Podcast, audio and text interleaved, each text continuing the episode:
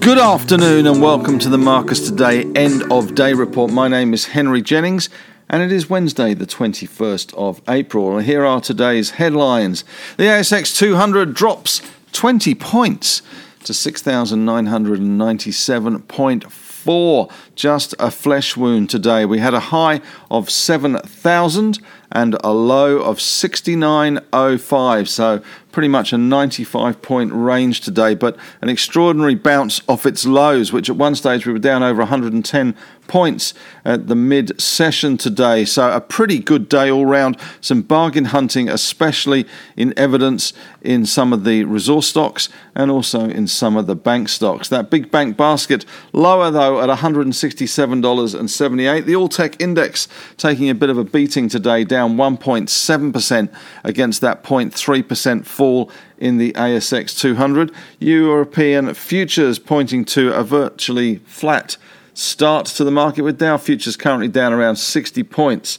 Australian gold higher at 23.12 and the 10 year yield falling to 1.72, certainly helping market sentiment there. And the A dollar drifting slightly lower to 77.10. Bitcoin steady at 55,424.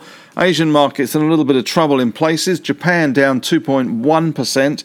China, though, up 0.3 of a percent. Japan feeling the brunt as those COVID cases continue to rise and emergency procedures and precautions being put into place in some regions of Japan. But all up today, a pretty good and impressive day, all things considered, when you think that at one stage we were down that 110 points and it did look pretty ugly. We had some production reports, we had some quarterly updates, and we had corporate news today, all hurting, especially in some of the resource stocks, which took a bit of a pounding today. In the gold, uh, they were fairly flat, but in coal stocks, we saw Coronado Global down 11.6%. We saw Whitehaven down 5.6% as well. So, not much love there in the coal sector and we saw Yancoal uh, down only 0.88 of a percent, but certainly not much love at the moment for the coal sector. In other resource stocks today, we also saw Lynas.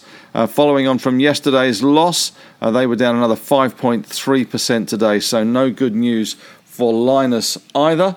And we did see some follow through today in one or two of the financials that got hit yesterday.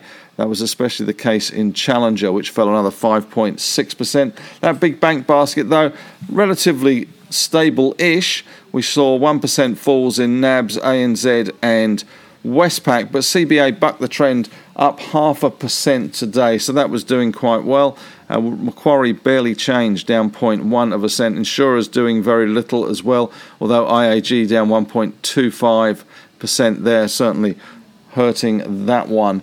But uh, we did see, as I said, Challenger falling again today, down 5.6%. And AMP continued to fall. It's hard to believe they're $1.16 now for AMP, 2.9% easier. Tech stocks in the naughty corner today not doing so well. Afterpay fell 2.7%, Xero down 1.4, and WiseTech down 3.6, giving us the headline number in the All Tech Index down 1.7% there. So a lot worse than the ASX 200. We did see in the corporate news today, the big news, I guess, was Nuix, which was last year's best and brightest float plunged to new lows, down 15.4% to $4.29.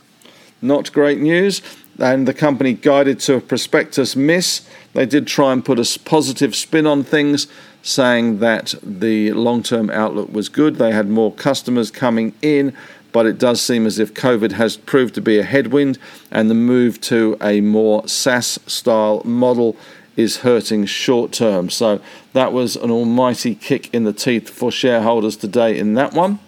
We saw SOL, Soul Pattinson's down 2.2%. They traded ex dividend, split it down 5.3 on a quarterly update. And we also saw a quarterly update today from Corporate Travel which actually gave a pretty decent corporate update, uh, up to uh, 3.5% better today. Australia and New Zealand bouncing back well. Government travel for the corporate sector in Europe and the UK, also helping them and things improving there. So, pretty good. We had an IPO listed today, Mighty Kings, which is a games maker. They fell 6.7% today.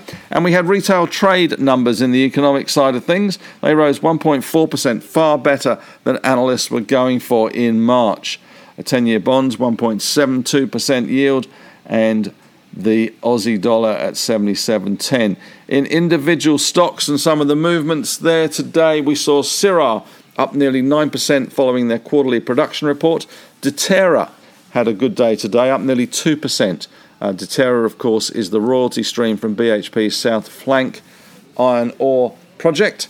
So that is very much a derivative of BHP, but they did quite well today, as did Champion Iron Ore, up 3.3% today, enjoying that iron ore price rise up towards 190 US dollars a ton. Extraordinary thing. Temple and Webster saw some broker downgrades today, down 10.6%. Coronado suffering a similar fate. We talked about down 11.6%. And Jupiter Mines down 4.5% there, just flip flopping around. Appen continued to be an ugly duckling in the tech sector, down 4.5%. And Greenland Minerals, GGG, the stock there, down 19% as they upgraded the market on discussions they will need to have with the incoming, incoming government in Greenland as regards their Kvanefjeld Fjord prospect, which is a uranium and rare earths project in Greenland. The new government in place there is very pro environment and not happy with GGG. 88E 88 Energy fell another 9% today. That sell off continues. And one bucking the trend on a business update was Ardent Leisure, up 8.1%. So doing well. And a blast from the past in Zoono, which is involved in products to help sterilize and combat coronavirus. And it shows that maybe uh, the winner here is due to the, uh, the losers in the whole coronavirus.